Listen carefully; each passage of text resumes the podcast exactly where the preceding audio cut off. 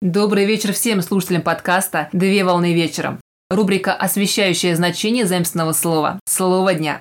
Слово для сегодняшнего разбора – канун. Слово «канун» с греческого языка – канон, правило.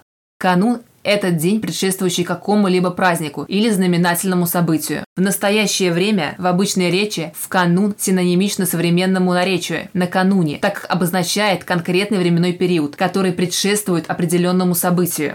В музыкальном значении канун представляет собой щипковый струнный музыкальный инструмент с трапециевидным корпусом. В религиозном значении канун, канунник или тетрапод представляет собой панихидный четырехугольный столик с металлической или мраморной доской, на которой расположены ячейки для поминальных свечей. Пример – столик заупокойных свеч в православном храме. Также канун представляет собой поминальную еду, питье или свечу, благословляемые священником. На сегодня все. Доброго завершения дня! Совмещай приятное с полезным.